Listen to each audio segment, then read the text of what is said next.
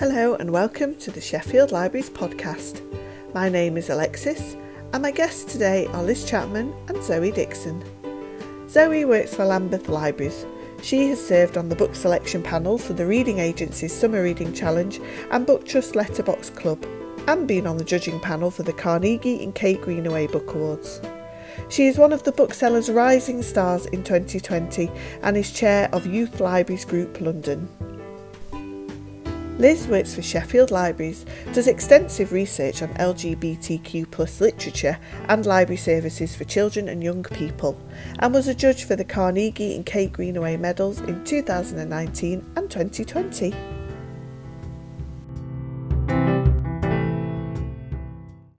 So, welcome to the podcast, Zoey and Liz. It's lovely to have you both with us today. Um, and I'm going to start with we're going to start with Liz, who's going to tell us a few things about the reason we're doing this podcast. Hello, thank you for joining us, everyone. Uh, until quite recently, it was quite difficult to find LGBTQ literature for children and young people. But recently, things have improved hugely, particularly in terms of young adult books. Um, there's more and more out there. So today we will just be covering a small selection of our favourites. But if you want more reading ideas, do check out our Children's and Young People's LGBTQ List Challenge. So all the books that we're going to be talking about today are covered in a, an accompanying blog post on the Sheffield Libraries blog, so you don't need to be frantically scribbling down titles and author names, and the list challenge is linked from there as well. All the books are available, or in the case of new titles, very soon will be available to borrow from Sheffield and from Lambeth libraries. And if you want your own copy, you can also get it from our partner bookshop, Gaze the Word. Uh, they have an online store, but if you can't see the book you want, do just drop them an email. They're wonderful people and they are capable of getting pretty much any book you want as long as it's in print. And lastly, just before we start on the books, if you've read one of the books we talk about and you especially like it or you want to recommend another great book, do join the conversation on Twitter at Sheff Libraries and at LamLibs. And if there's a book that we don't have in our collections that you would like us to buy, do get in touch and we will do our best to get it for you. Uh, so Zoey, do you want to kick off with the first book?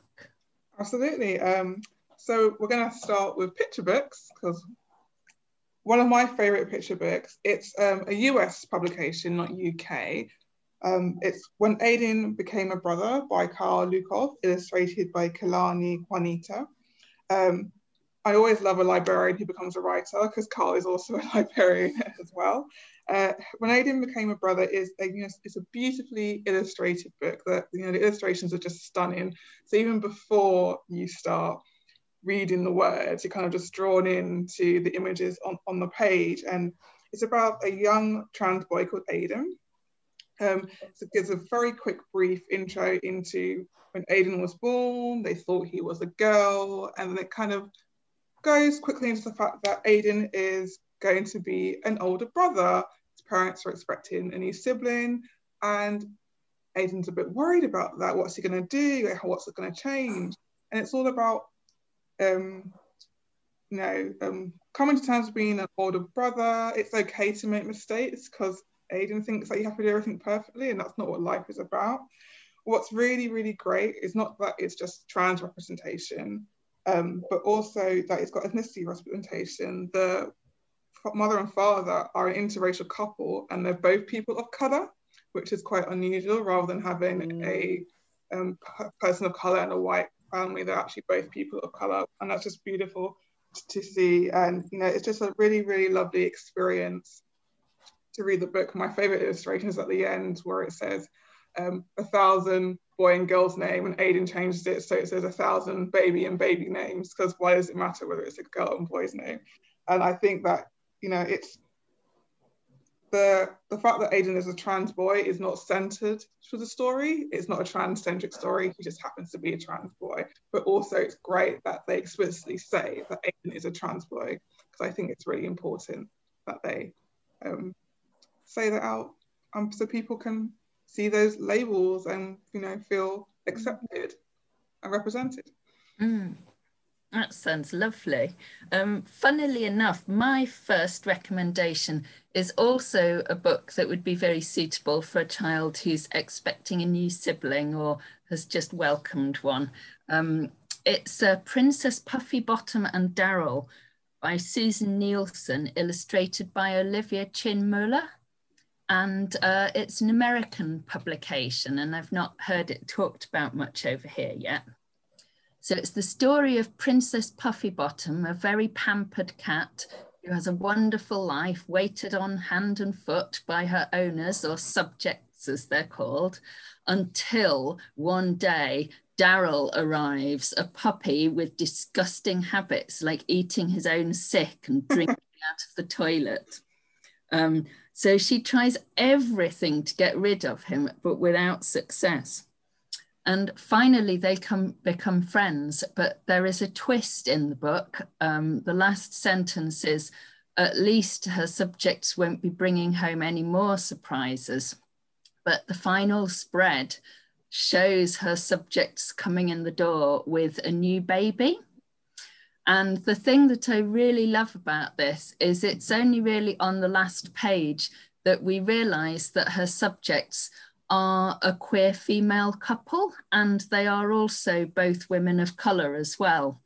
Mm. Uh, and until that point, we've only seen them partially, and there are little hints in terms of how they're dressed, perhaps, but it's just at the end we realise. So, again, it is obvious, but it's not centred the book is actually a funny story about the relationship between the two animals. So I very much enjoyed that one. I love that it's humorous as well because it, it seems like that is something that's lacking in yes. LGBTQ picture books.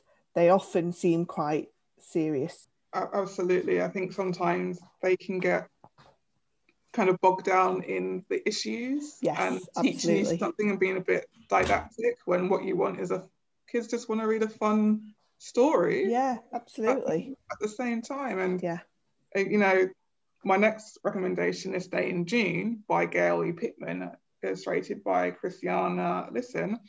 It's it's a very very simple picture book about a pride parade. Um, you know, this day in June, mm-hmm. lots of pride marches happen in June. Again, it's a US publication, not the UK one. And it's a very simple story, rhyming story, vibrant pictures. And it's not until the end of the book where it then teaches you and gives you the information about the terminology used and about the history of pride marches. So it kind of is able to have both the fun aspect and the learning aspect, but it's done in a really accessible way for the age range that it's aimed at. Um, what's really great, it's just it's really nice to actually see lots of recognizable characters and inclusive, yeah. you know, whether it's like bears or bikers and you know drag queens and all the sorts of people you'll see at a, a pride march. But it's just really really fun short story as well which i think you know you can't help but have a smile on your face when you see all the bright colors when you read it, which is fantastic. I completely agree with that one. I think it's one of the more overtly kind of LGBTQ books on our shelves, and it really caught my eye. And I loved reading it. The illustrations are fantastic. There's so much detail, and, and it it's truly representative of yeah. everyone. It's brilliant yeah. from that point of view. My next one is King and King by Linda de Haan, illustrated by Stern Nijland. Um, so this is an older one, and it was one of the very first queer picture books that didn't just focus on life in a gay family. Um, so it's a fairy tale format, um, and it's time for Prince Bertie to get married, but inexplicably, he doesn't like any of the princesses that his mother, the queen, introduces him to until one of the princesses brings her brother along, and it is love at first sight. Again, this is a lovely, bright, cheerful one with collage style illustrations, and you will be able to see it for yourself by joining our lovely children's librarian for an online story time, which will be made available on the Sheffield Library's Facebook page from the 17th of February. No, I, I really do enjoy that one. It was great. It was so groundbreaking at the time. And Absolutely. You know, it's really important that it's still groundbreaking. It still holds up now, even with the new editions that have come out. Mm-hmm. Um, my, my next suggestion is um, Stella Brings the Family by Miriam B. Schiffer. It's illustrated by Holly Clifton Brown. It's a very sweet story about a girl called Stella who's got two dads. It's Mother's Day. Who's she going to bring to school because they want the kids to bring their mothers for a day visit? She's got two dads. Um, she's not the only one in the class who has two parents of the same gender. There is another person who is a bit concerned what's going to happen for Father's Day, but that's just alluded to at the end. So that's a bit of humour there. It's it kind of allows for kids to have question. It allows them those questions to go answered about who does what at home, you know, who puts you into bed, who does that. It challenges gender roles because people assume that a lot of the responsibilities is done by mum. That's not the case. It's not only just good for people who maybe have two dads, two mums, but also people who have different kinds of families, whether they are raised by a grandparent, an aunt, or a foster parent, or one parent. You know, it's all about different sorts of families and how you are still a family and can still celebrate these days, even if they are different. I think it's really important to, to acknowledge that. So it's it's the illustrations are nice. Um, I, I, it's not the strongest illustrations I don't find, um, but I think it's a really important story for the message about families. In terms of middle grade books, so my first recommendation is The Strange Worlds Travel Agency by L.D. Lapinski. So this is a brilliant magical adventure by a non-binary author, and it's the first in a new series. Perfect if you're looking for a replacement for Harry Potter. Um, so it's about a girl called Flick who moves to a boring new town um, and discovers a mysterious, dusty old shop full of suitcases, which turn out to be portals to other magical worlds. Um, so there's casual queer inclusion, it's quite subtle. Um, there is an indication um, that Jonathan, the owner of the bookshop, is trans, and indeed LD has said that that is the case.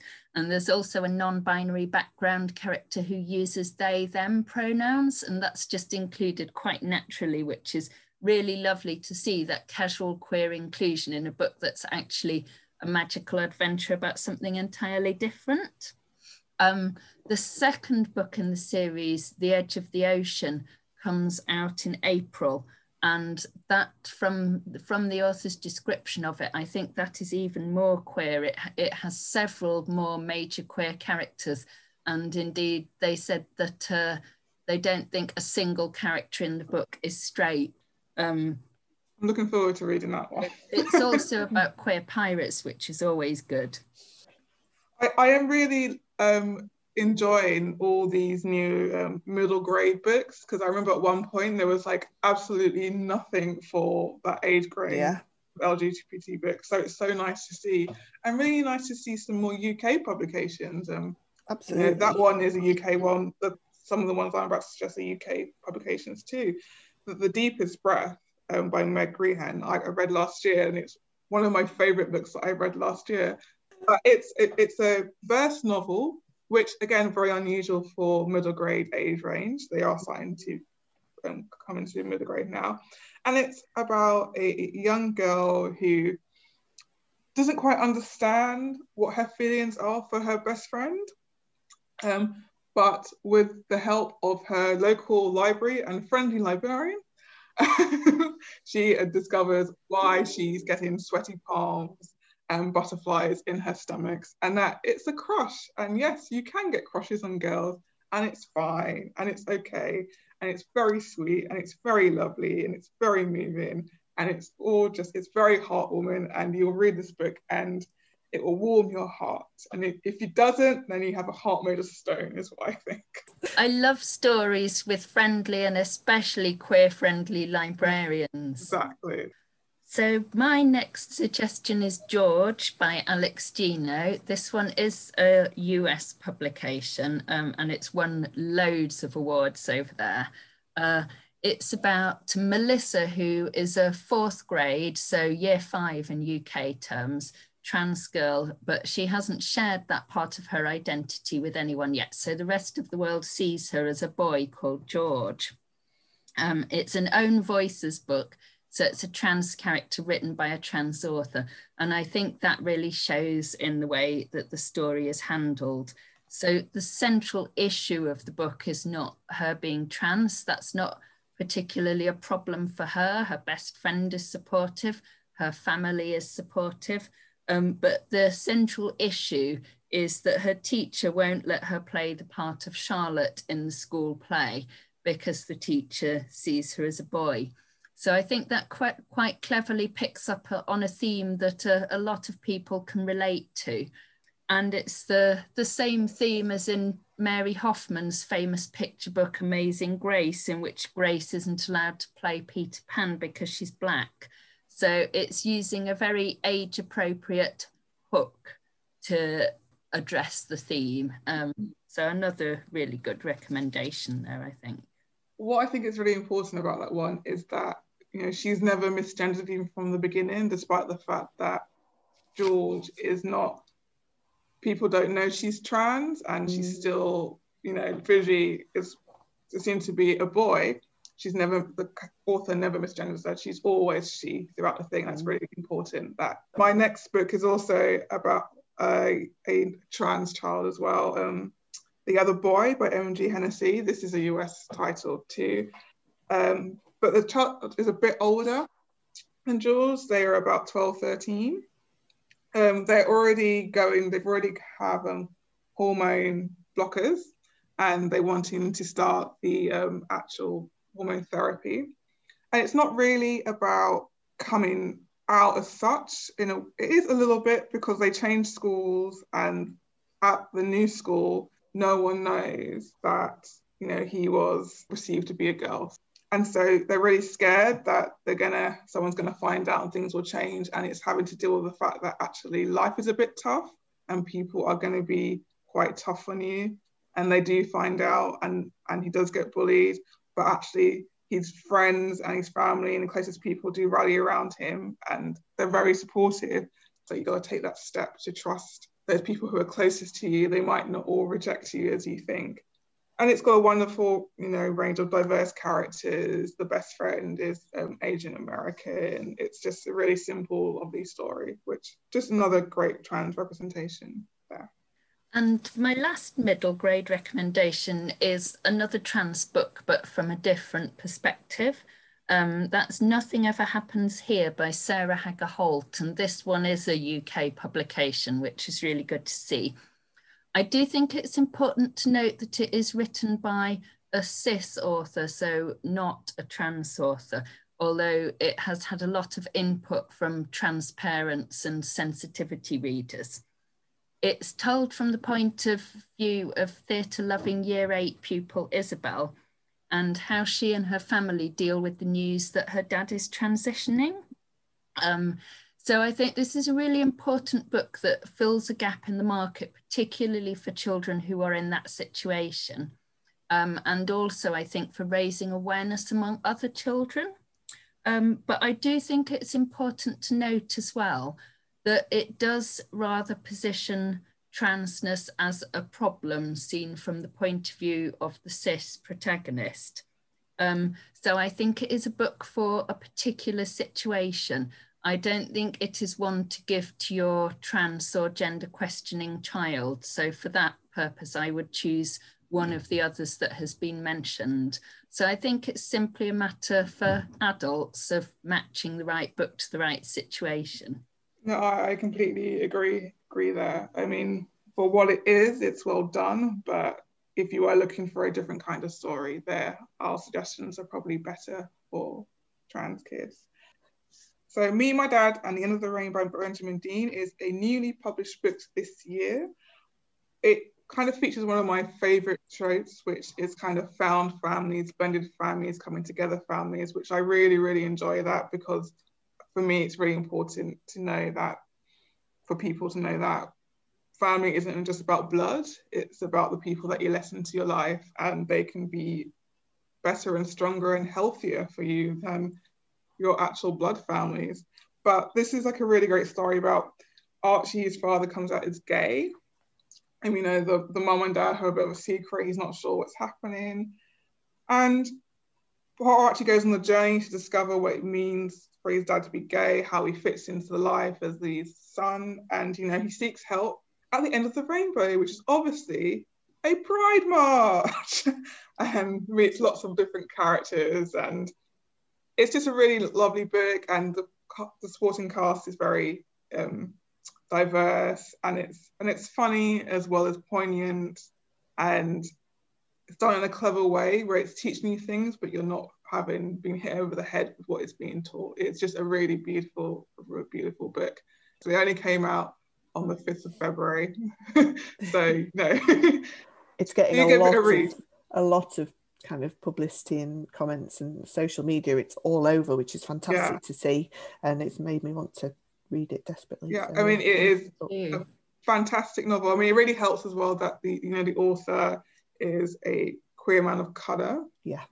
And it's just good to have representation when it, within lgbt there's always more representation whether it's disabled or mm. people of color um, your size you know gender diversity, neurodiversity, you know, these things are all important. It's not just one aspect completely inclusive that you want to represent. Yes, we we need more recognition of the fact that people don't live single issue lives. Yeah, and when you think about the percentage of neurodiverse people who do identify as LGBTQ as well, it's like there should be more stories which Absolutely. show their stories. Yes, yeah. So, my first young adult recommendation is Last Night at the Telegraph Club by Malinda Lo, which is also one that came out quite recently, uh, towards the end of January. So, I have been a huge fan of Malinda Lo since her first novel, Ash, came out in 2009. That's a bisexual retelling of Cinderella. Um, and I feel that over here in the UK, she's never quite got the attention she deserves. So I'm really hopeful that this is the novel where she's going to break into the big time because it is absolutely brilliant. It's a departure from her previous work, which has mainly been fantasy, sci fi, and horror. Um, this one is a realist historical novel about Lily, who is a Chinese teenager growing up in 1950s San Francisco. She's always been perceived as a good Chinese girl, uh, but then she comes to realize that she's actually a lesbian and through her visits to the Telegraph Club. Um, there is some homophobia, which is accurate for the period, but there is also a beautiful depiction of queer community and love. Her Chinese heritage is important to the story and is woven in really well, I think. And it Malinda Lo has said that it is based on her own family history to a certain extent. She's described this book as her, her attempt to unerase uh, queer Asian American women living during that period of history. And I think she succeeds triumphantly. It's a coming out story, but it is one that really hasn't been told before and it would definitely be of interest to adults as well as teenagers, I think, particularly fans of Sarah Waters. So that is one of my top picks. I'm really looking forward to that one because, as you say, Malinda Lo, she's been representing so much for years now. Has never got the accolades she deserves over here. So when was Ash, Ash released? Because that that's quite that's been around a while, hasn't it? That one. 2009. Kind of one of the earlier yeah. YA authors representing them and particularly for bisexual representation. Yes, absolutely. No, it is, it is really important, and it's just nice to see main characters who you know aren't white. I mean, we're quite we have been you know recommending books where not all the characters are white, which is great. And another book that I'm going to recommend is The Henna Wars by Adiba Jaigirdar. Um, she is a Bangladeshi um, Irish, Northern Irish based writer which is fantastic, you know, hijab wearing as well. And, you know, her main character reflects this. She's gay, comes out as gay, family not too happy. Um, she can be who she wants to be, but, you know, not as long as it's not that. But she's going to get on with her life. She's fine. And it's it's essentially a bit of a rom-com, so it uses some rom-com tropes. And it's, you know, the frenemies to lovers trope, which is always a favorite of mine as who is a not so secret rom-com fan. The frenemy love interest, Flavia, is mixed race Afro-Brazilian. So, you know, both characters are people of color again, which is fantastic to see. It deals with things such as touches on racism because you know it would be, I think, slightly impossible to have characters say an island of certain age where people aren't slightly racist, and also touches on cultural appropriation. Flavia enters the competition at school as well as Nishat, who is the main character, to do um, henna art, and that is seen that's cultural appropriation. You know, that isn't part of Flavia's cultural heritage. Why is she doing that? So that it talks about that in a really accessible way, as I feel like that conversation's got a bit confused mm. in the discourse, the popular discourse. People aren't quite sure what cultural appropriation actually is, and I think this covers it very well. It's a rom-com, so you're kind of going to guess the ending, which is fine because you fall in love with the characters. Nishat isn't a perfect character. She can be a bit stubborn, but she's a teenager as well, so that's that's fine. you, you, get along with her, you relate with her. You, you, want her to obviously end up with Flavia and have a kiss at the end and be all romantic and hold hands and be girlfriends. But I, I won't give the ending away, even if you might guess what it is. You just have. I love the front cover on this one as well. It's gorgeous. The illustration of it's the two characters is really powerful. It's just so nice to see yes. two women of colour on a front cover. Uh, my next one is Full Disclosure by Camryn Garrett. This is a great read. It's about a black bisexual teenager, Simone, who is HIV positive. And when she starts seeing a hot boy she likes, she has to think about how she's going to disclose her status to him. So the book obviously deals with some weighty themes, um, but her positive status is never the central issue of the novel, although other people's reactions to it do cause issues. And one of the things I really loved about it was how much joy there is in there as well.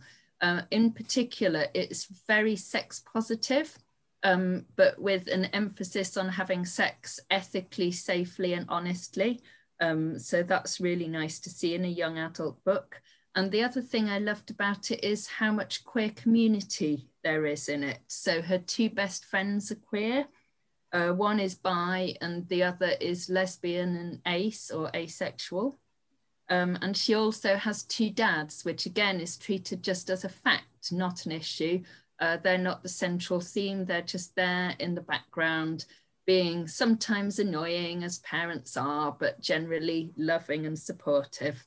Um, that it so that is a really great read. And apparently the author was only 17 when she wrote the first draft, which is absolutely mind-boggling because it's brilliant.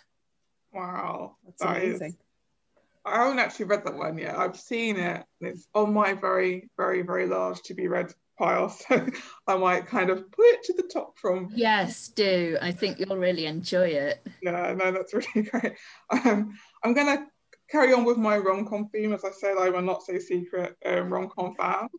And so, so, I've got a number of rom coms to recommend. Um, another Irish one, surprisingly, uh, the, the Falling in Love montage by Ciara Smyth. Um, I literally was laughing out loud, of which um, you know, people kept looking at me strangely because I would just laugh out loud um, in the public. the best kind of books that yeah. you laugh or cry on a bus reading. Yeah. so it tells the story of um, Saoirse, not Saoirse, Saoirse, um, who has just broken up with her first girlfriend, first love, first everything, and her heart is so broken that she um, decided that she's not going to fall in love again. So the best way to do this is follow her rules, which is never to kiss anyone that may be, you know, lesbian or bi or queer anyway. Just kiss straight girls because they won't catch feelings. Sadly, at a party, there's a bit of a meet cute.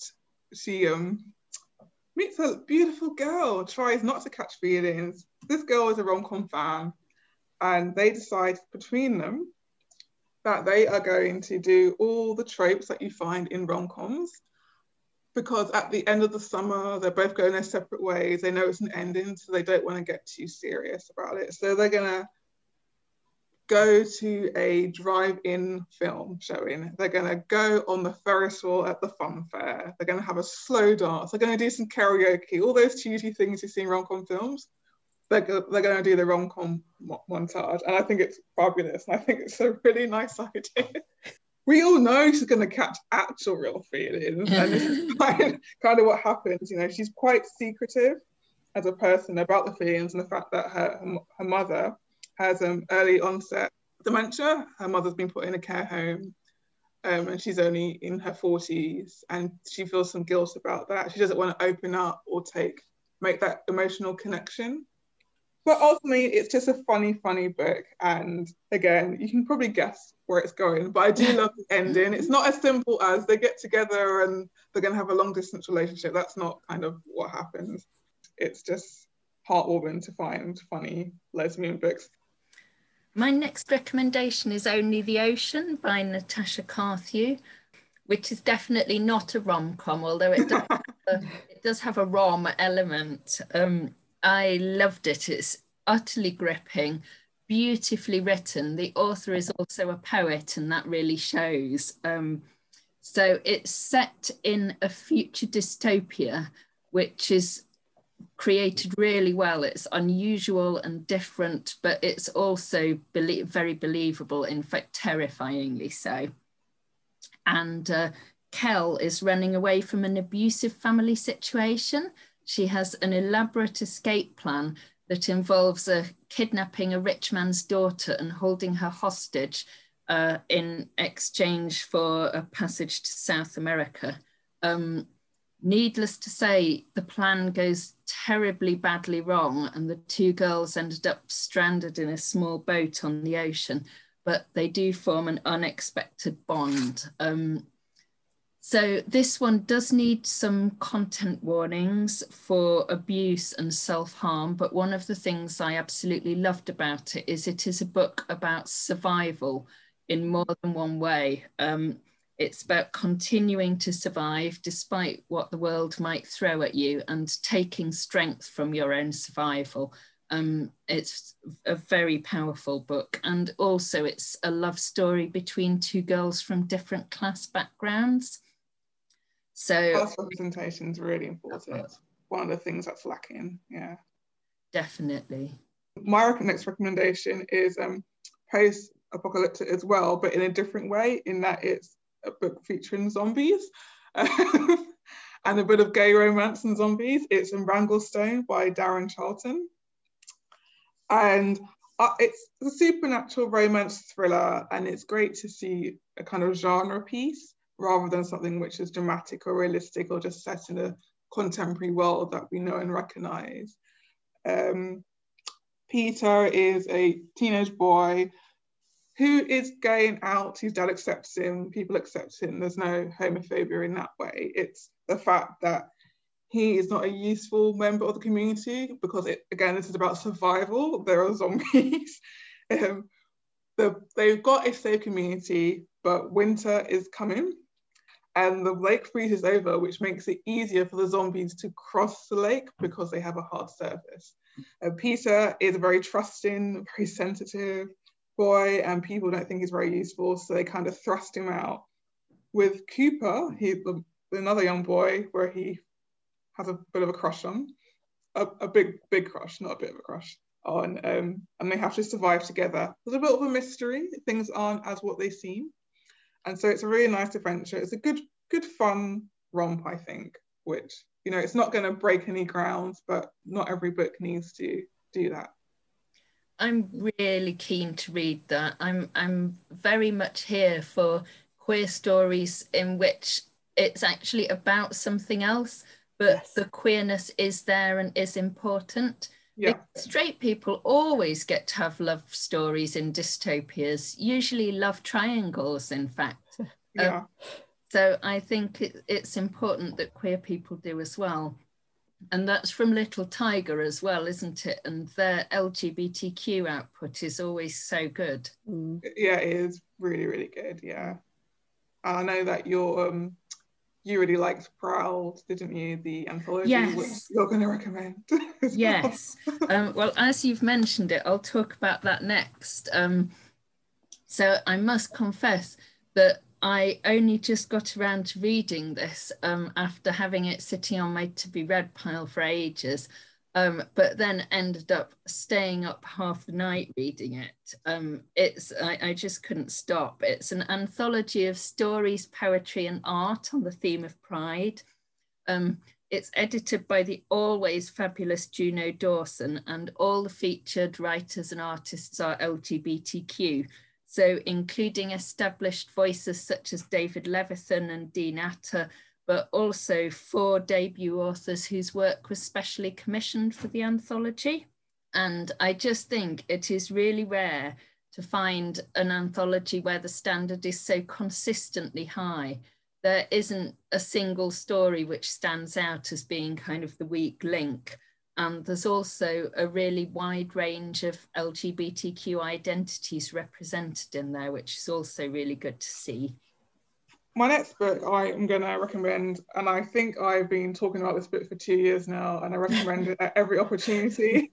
Um, and it's you know, um, The Black Flamingo by Dean Atta, who you mentioned. Oh, I love this book. Yeah, yeah. It, I mean, it's just, I'm always going to adore this. I've read it so much, that I feel like I just know the story inside out. It's ingrained in my brain. It's sort of beautiful verse novel dealing with so many issues, but the fact that Michael is gay isn't really the issue. It's his identity in different ways, whether it's his gender expression or his um, dual heritage, um, where he fits in in the world.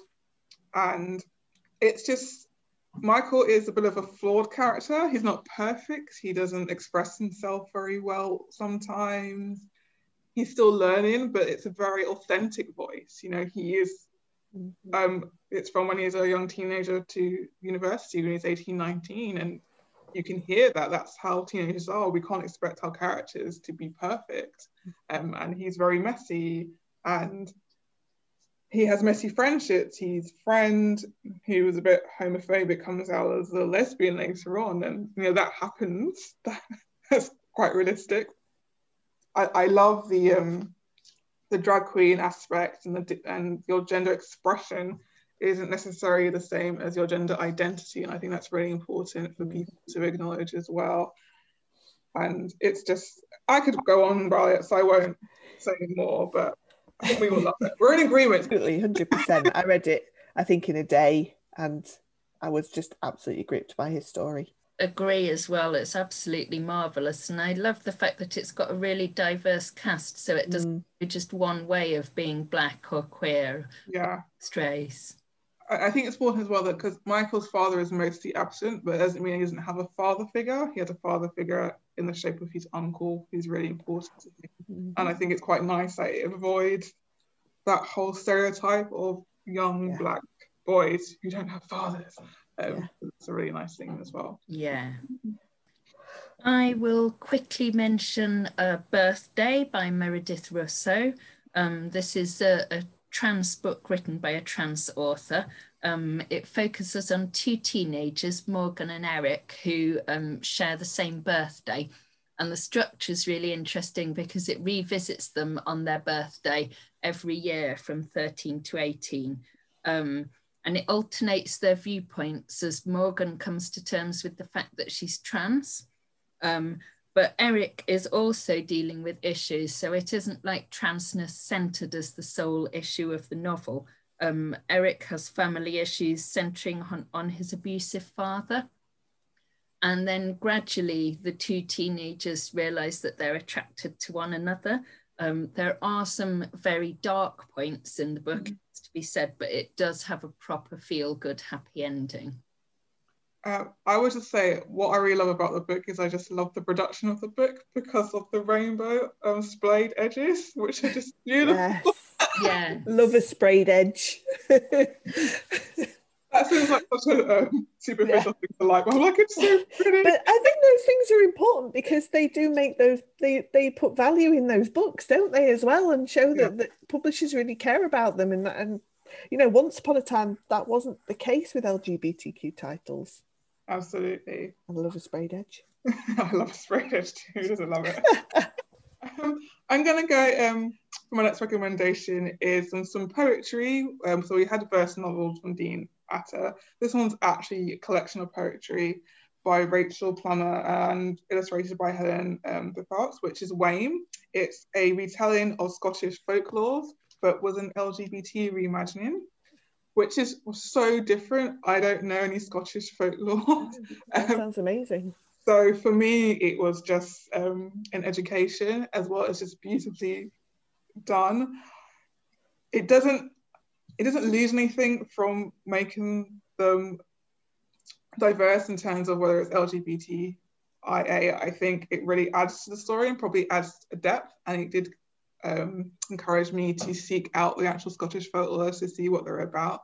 And I think some of them are stronger than others, but as a collection, I think it's just a really, really great collection of poetry and nice to have an accessible um, accessible stories because they all kind of feel like a whole story. It's like a very warm feeling of Scott. Of you kind of feel like you're in a Scotland Highlands when you're reading it.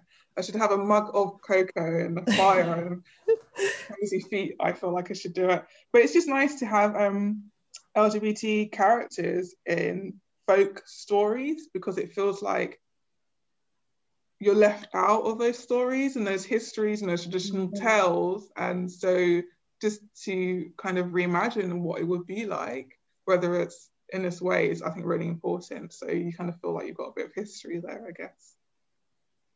And the illustrations I just loved. They really contribute to the magical, mystical feeling of the book, I thought.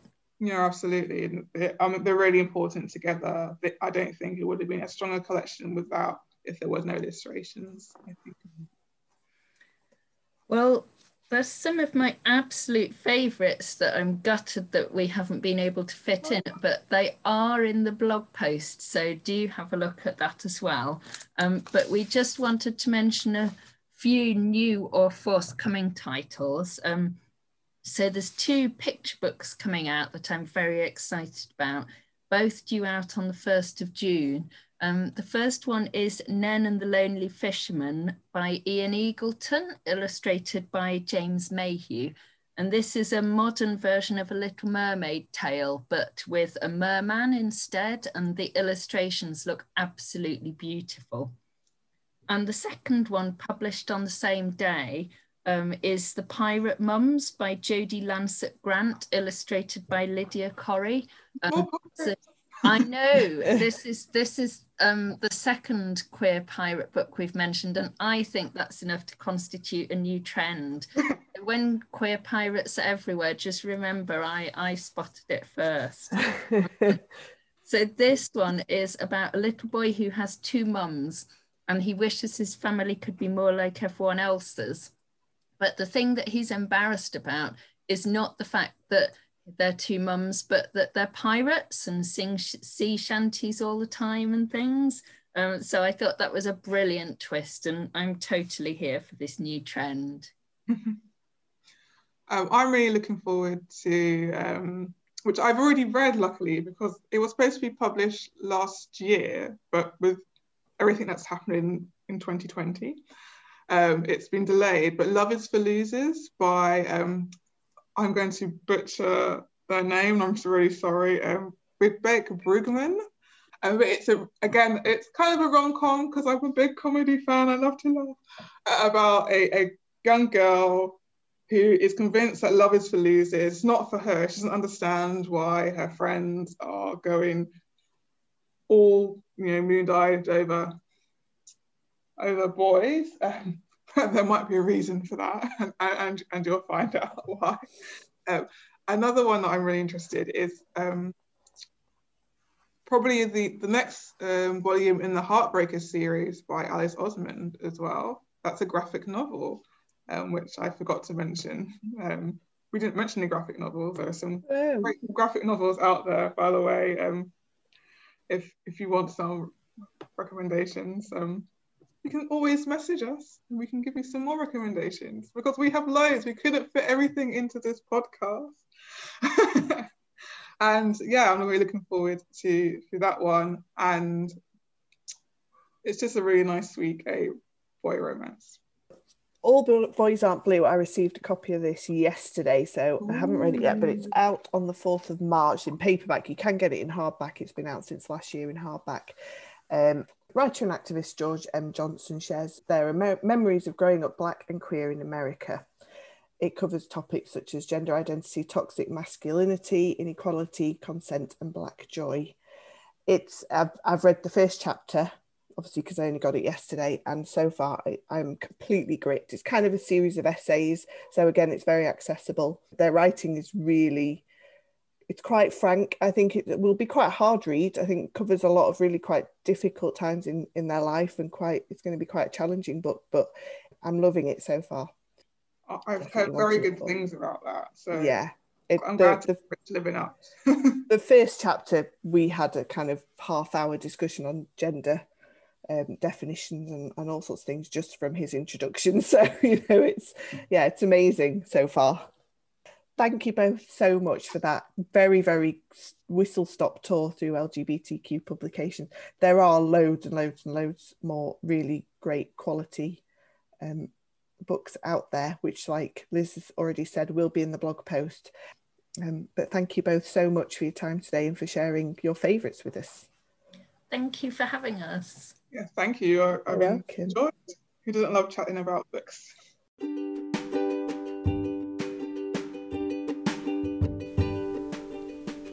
My guests today were Liz Chapman and Zoey Dixon.